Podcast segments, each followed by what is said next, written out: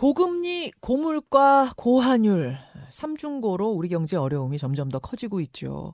아, 저희가 요즘 꾸준하게 경제 분야를 짚어보고 있는데 오늘은 중소기업으로 눈을 돌려보겠습니다.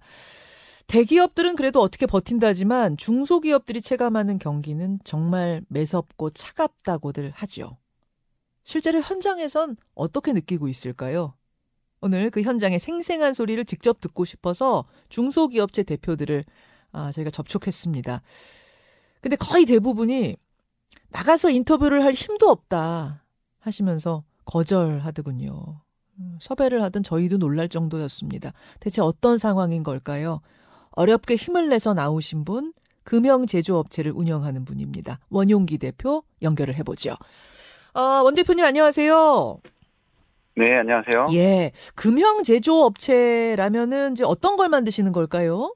금형은 대량 생산을 하는 툴로 보시면 되는데요. 음, 우리가 이제 그, 그 삼성이나 예, 아니면 현대나 이런 쪽에서는 어, 제품들이 있죠. 그 중에 이제 예를 들어서 네, 카메라다. 그러면 삼성 카메라가 예전에 되게 유명했습니다. 예, 예, 이러면 이제 이 카메라에 들어가는 부품들이 예, 플라스틱도 있고 스틸도 있고 뭐 여러 가지가 있습니다. 그렇죠. 그러면 이제 플라스틱으로 된 거는 사출금형이라고 얘기하는 거고요. 음, 스틸로 된 거는 프레스 금형이다라고 얘기하시면 됩니다. 그래서 대량 생산을 하기 위해서 음. 어, 만들어지는 틀을 이야기합니다. 아, 대기업에서 대량 생산하기 위해서는 거기에 맞는 자신들 디자인에 맞는 틀이 필요한데 그 틀을 네. 만들어 주는 곳이 이제 우리 대표님 회사 같은 곳이군요.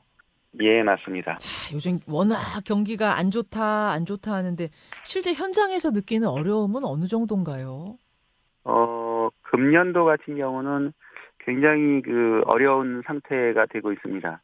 왜냐하면 어, 만드는 재질 자체가 스틸인데 네. 스틸에 대한 원자재 값이 어, 예년에 비해서 굉장히 폭등을 했고요. 원자재가 어느 정도 올, 올랐나요? 원자재 가격이 이제 저희가 주로 쓰는 재질은 이제 특수광 쪽인데 예. 이건 수입을 해서 쓰는 재료들이에요. 예, 예. 그래서 이 재료들이 거의 뭐 50% 정도까지 어, 올라갔고요. 어, 그다음에 이제 제품을 찍어내는 플라스틱 재료가 예. 거의 뭐 한 2, 3년 사이에 예. 한 40, 50% 정도가 상승을 했어요. 그럼 만 원이면 만 오천 원이 됐다는 얘기네요, 원자재가. 맞습니다. 천 원이면 천 오백 원이 됐다는 얘기고. 네네, 맞습니다. 그러니까 요즘 제가- 고금리, 고환율, 고물가 얘기하는데 사장님은 제일 힘드신 게 고환율이겠네요. 환율도 있고요. 네. 뭐 지금 얘기하셨던 물가도 있고 음. 모든 게 지금 저희 같은 중소기업에는 해당이 됩니다. 아. 아니, 근데 물가 오르면은 인건비도 같이 오르잖아요. 맞습니다. 그 지금 뭐 아시겠지만 우리 최저임금이 이제 그 만 원 수준까지 지금 올라가지 않습니까, 그죠? 예, 예. 근데 이것도 뭐 5년에서 6년 사이에 예. 이 임금이 급격하게 상승을 했어요. 음. 그러다 보니까 이제 그 어, 제조업은 사람을 써서 어떤 제품을 만들어내는 게 주인데 네. 인건비에 대한 상승은 결국 원가 상승으로 바로 이어질 수밖에 없거든요. 그렇죠. 초대졸 초임이 네. 예전에는 2천만 그러니까 연봉으로 따지면 예. 2천만 원이 안 됐습니다. 예, 예. 2천만 원이 안 됐는데 음. 현재는 미니멈으로 줘야 되는 가격이 2,300에서 2,500입니다. 어, 이거는 회사 입장에선 상당히 부담인 거고 또 이럴 수밖에 없는 것이 물가가 계속 오르니까 요 정도는 또 맞춰줘야 사람을 구하는 거고 그런 거죠. 맞습니다. 지금 현재 뭐 2,300을 줘도 예. 사실 사람 구하기는 하늘의 별 따기고요. 어, 그다음에 이쪽 그 제조업 쪽으로 예. 그 취업을 하려는 젊은 친구들이 별로 없습니다. 그러다 보니 저희는 채용을 하는데 굉장히 어려움이 많죠. 그렇군요. 인력난까지 중소기업의 경우는 네, 인력난까지 더해지면서 정말 삼중고 사중고 이렇다는 말씀이에요. 그 회사는 대출은 많지 않으세요? 어, 저희가 인원은 작은데 지난 해에 어, 공장을 하나 매입을 했습니다. 예. 그래서 이제 어, 저희가 전체적으로 다 현금을 내고 매입을 할 수 없어서 음, 금융권에 이제 그 대출을 좀 받아서 음. 지금 그 공장을 구입을 했고요, 자체적으로. 네. 그런데 이제 뭐 아시다시피 최근에 또 금리가 이렇게 폭등을 하고 있잖아요. 그러니까요. 저희가 지난해 같은 경우는 사실은 기술력이 우수한 기업이다 보니까 예, 예. 금리를 좀 저금리로 쓰고 있었습니다. 예, 예. 예, 한 2%에서 3% 정도 쓰고 아, 있었는데 코로나 때. 예. 네 네 네. 2% 3% 쓰고 있다가 어 올해 이제 갱신을 하면서 보니까 음. 4%에서 5% 정도 어, 되더라고요. 그렇죠. 많이 올랐네요. 그런데 이게 어 은행에서 이제 금리가 인상될 걸 예상하니까 네. 어 6개월 변동금리 이렇게 아. 제안을 하더라고요. 그래서 그것도 어 제가 봤을 때는 이게 한 저희 쪽에는 한 6% 정도가 되겠지만 예. 일반적인 기업들은 제가 봤을 땐 8%에서 max 10%까지도 아. 어, 올라갈 것 같다라는 예상이 듭니다. 자, 그러니까 이게 지금 뭐 이중고, 삼중고 겪고 있는 건데 주변에 이제 어, 회사 운영하시는 사장님들하고 얘기 나누시면 뭐라고 들어서 하세요? 다들 힘들다 그러시죠. 지금 중소기업은 뭐 한자로 하면 사면초가라고 보시면 돼요. 사면초가. 모든 면에서 막혀 있습니다. 그래서 지금 너무나 이렇게 답답하고 어떤 탈출구를 찾아야 되는데 그 예. 탈출구라는 게 이제 성장이잖아요. 예. 기업이 성장하고 유지해야 되는데 이 탈출구에 대한 부분이 잘 보이지 않아서 가장 힘든 것 같습니다. 어디를 찾아봐도 사면을 다 돌아봐도 탈출구가 안 보입니까? 지금 현재는 그렇습니다. 안 보이면 문 닫아야 되잖아요. 닫지 않기 위해서 중소기업 사장님들이 불철주야 찾고 있죠. 아. 저 역시도 그걸 찾고 있었고요. 예, 예. 자, 지금 아마 뭐 정부 부처에서도 듣고 있을 겁니다. 이런 점을 좀 우리 중소기업들에게 지원해달라. 이걸 좀 알아달라. 요청하고 싶은 부분 있으면 짧게 해주시죠. 어, 중소기업은 뭐 아까도 뭐 이야기했지만 모든 면에서 부족합니다. 사람도 부족하고요. 음, 그다음에 원재료나 이런 것도 부족하고 그다음에 환율에 대한 방어도 굉장히 어렵습니다. 뭐라도 도와준다면 예. 당연히 도움이 되겠죠. 음, 그런데 이제 저 같은 경우는 금형이라고 하는 산업, 네. 뿌리 쪽이라고 얘기를 합니다. 뿌리. 모든 산업의 근간이 되는 산업이 이제 뭐 뿌리 산업이라고 얘기를 하는데 그렇죠. 이 뿌리 산업이 우리나라에서 어 계속해서 유지가 돼야 됩니다. 명맥이 유지가 돼야 음, 돼요. 음, 그렇지 않으면 요 뿌리 산업이 이제 인력들이 뭐 50대, 60대 이렇게 70대 이렇게 돼 가고 있는데 예, 요 산업을 보호하지 않으면 예. 우리나라 미래가 제가 봤을 때는 없다고 보여집니다. 그래서 어, 이 뿌리 산업 쪽에 어떻게 해서든지 간에 이 뿌리 음. 산업들이 유지가 될 수 있도록 음, 뭐 정책을 좀 만들어 줬으면 좋겠다 이런 생각을 합니다. 알겠습니다. 대표님, 오늘 생생한 현장의 소리 전해주셔서 감사드리고요. 힘내시기 바랍니다. 네, 예, 뭐이 알겠습니다. 말씀밖에 드릴 수 없는 게 참 말씀 전하면서도 죄송스럽네요. 오늘 귀한 시간 고맙습니다. 네, 고맙습니다. 예, 금형 제조 업체를 운영하고 계시는 원용기 대표 만나봤습니다. All About News 김현정의 뉴스 쇼. 예, 잠깐 속보 전하겠습니다. 아, 검찰이 민주당사 내에 정진상 실장 사무실에 대한 압수수색을 지금 시도 중이다. 아까 자택 압수수색 중이라는 속보 전해드렸는데요. 당사 내에 아, 정진상 실장 사무실에 대한 압수수색을 시도 중이다. 여기까지 지금 속보가 들어와 있습니다. 아, 전문가와 함께 이 중소기업 얘기 조금 더 나눠보죠. 참 좋은 경제연구소 이인철 소장님 어서 오십시오. 예, 안녕하세요. 앞서 저희가 만난 그 중소기업 대표께서는 고환율로 인한 이 원자재 상승, 그다음에 인건비 이게 제일 힘들다 하셨는데 기업들마다 조금씩 조금씩 그 이유는 다르죠. 어려움의 맞습니다. 이유는.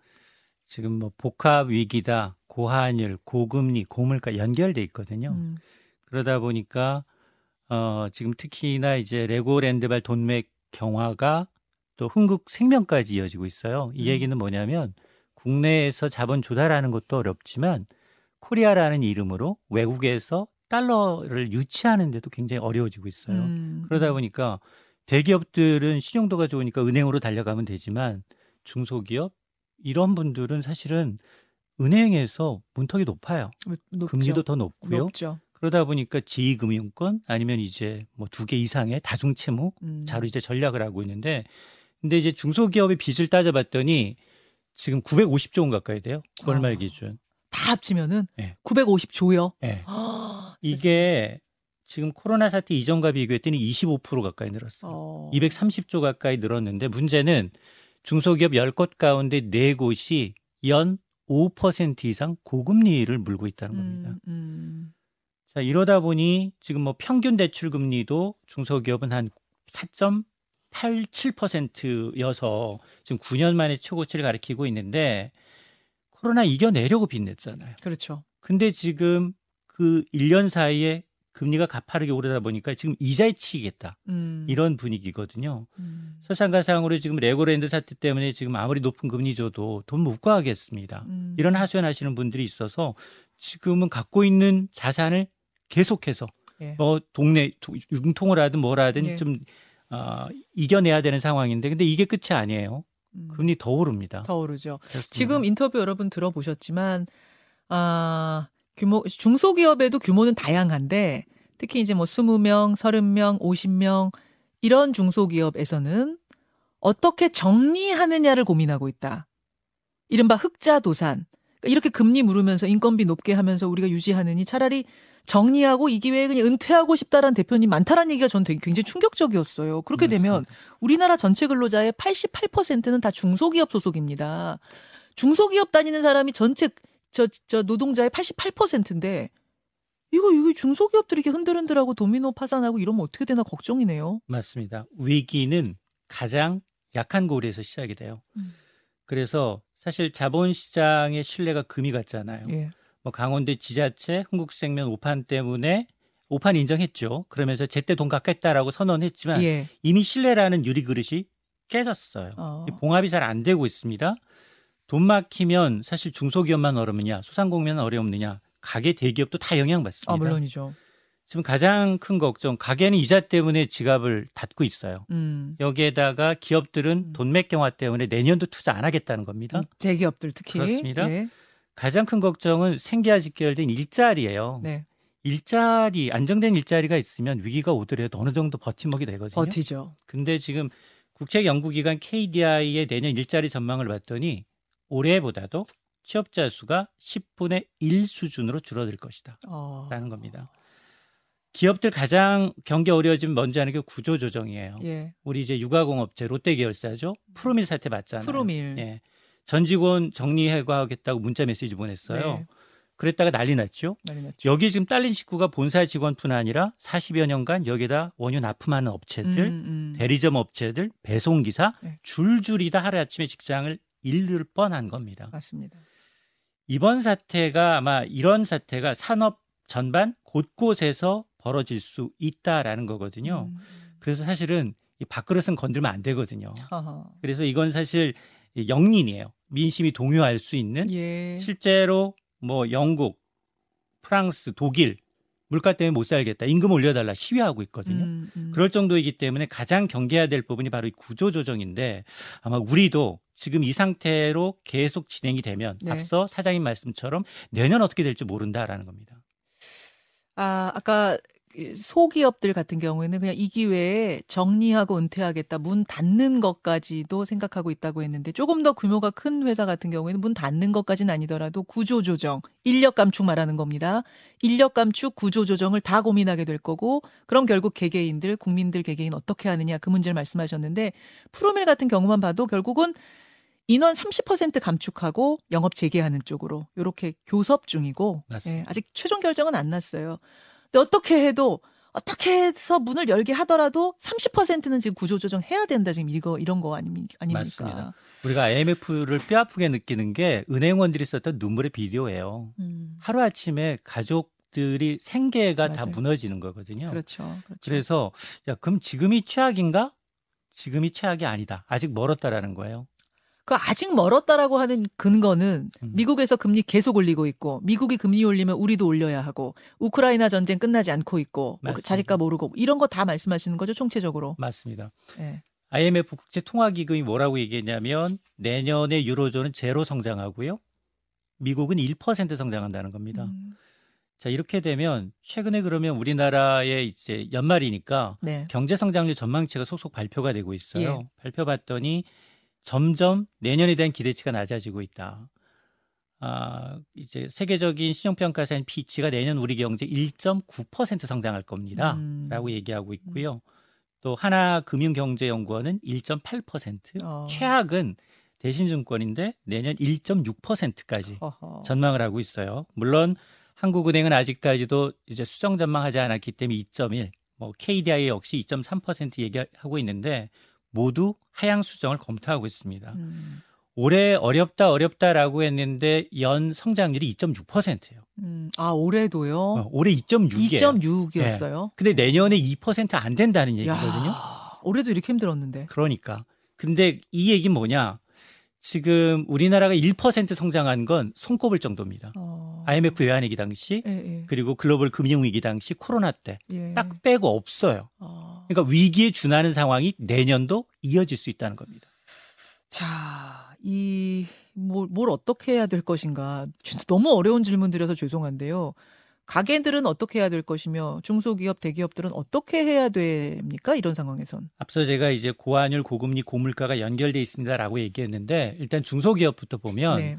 정부가 지금 새 출발 기금 명목으로 어, 석 달 인상 장기로 연체했다. 자, 음. 이분들은 코로나 사태도 그렇고 지금 앞으로 재기 가능성이 없기 때문에 비탄감 해주고 있습니다. 비탄감. 그러니까 최대한 80%까지 어. 그리고 이제 90%까지도 비탄감을 해주고 있는데 전체 기금이 한 30조 원이에요. 네, 네. 그러니까 앞서 제가 이제 950조로 중소기업 대출이 늘어났습니다라고 예, 예. 했는데 턱없이 부족하죠. 음. 여기다가 어, 석달 이내로 연체를 했다. 이분들은 이자를 좀 낮춰주면 재개가 가능하겠다 싶어서 원금 탕감하지 않고 음. 왜냐하면 모럴 헤즈 때문에 네. 이분들한테는 금리를 좀 낮춰주고 있거든요. 네. 근데 이 기금도 그렇게 많지는 않아요. 그것도 뭐 심사를 하겠죠. 맞습니다. 이게 건실한 기업인지 아닌지를. 맞습니다. 예, 예. 또 하나가 이제 이게 그러면 영끌했던 분들 어떡할 거냐. 네. 가계부채는 더 많아요. 집산분들. 네. 예. 1900조예요. 아이고, 어, 1,900조 빚이 빚이. 가계 대출이 가계 대출이 전 세계에서 GDP 대비 가계부채 비율이 1등이거든요. 우리나라가. 예. 그래서 지금 안심전환 대출하고 있어요. 네. 안심전환 대출하고 있는데 1차로 받아봤더니 집 가격 기준이 너무 높았어. 음. 4억 원 이하 주택은 서울하고 수도권 찾아보기 어렵다 보니까 25조 원 마련된 금액이 4조 원이 채 안, 지원이 안 된 겁니다. 음흠. 그래서 이번 주부터는 주택 가격을 6조 원, 어, 6억 원으로 상향 조정을 했고 그다음에 이제 부부 합산 소득 요건도 1억 원까지 그러면서 이 대출 한도도 2억 5천에서 3억 6천으로 높였는데 네. 어, 정부는 지금 내년에는 이 주택 가격 9억 원까지 그리고 이 기금 50조 정도로 늘리겠다라고 얘기하고 있는데 앞서 얘기했습니다만 야, 가계부채는 1,900조 원. 거기에 음. 80%는 변동금리. 네. 금리 오르면 바로 영향받는 것들이거든요. 그러니까요. 그러다 보니 자 이거 이 정도로 과연 막을 수 있을까 음. 견뎌낼 수 있을까 좀 걱정이 됩니다. 우리가 할 수 있는 게 그렇게 많지 않아 보입니다. 개개인이 할 수 있는 건 결국 정부, 경제 주체들이 나서서 조금 더 구체적이고 기민한 대책들 마련 해야 할 것 같습니다. 오늘 중소기업의 현실 생생한 목소리로 짚어봤습니다. 이인철 소장님 고맙습니다. 네 고맙습니다. 김현정의 뉴스쇼는 시청자 여러분의 참여를 기다립니다. 구독과 좋아요, 댓글 잊지 않으셨죠? 알림 설정을 해두시면 평일 아침 7시 20분 실시간 라이브도 참여하실 수 있습니다.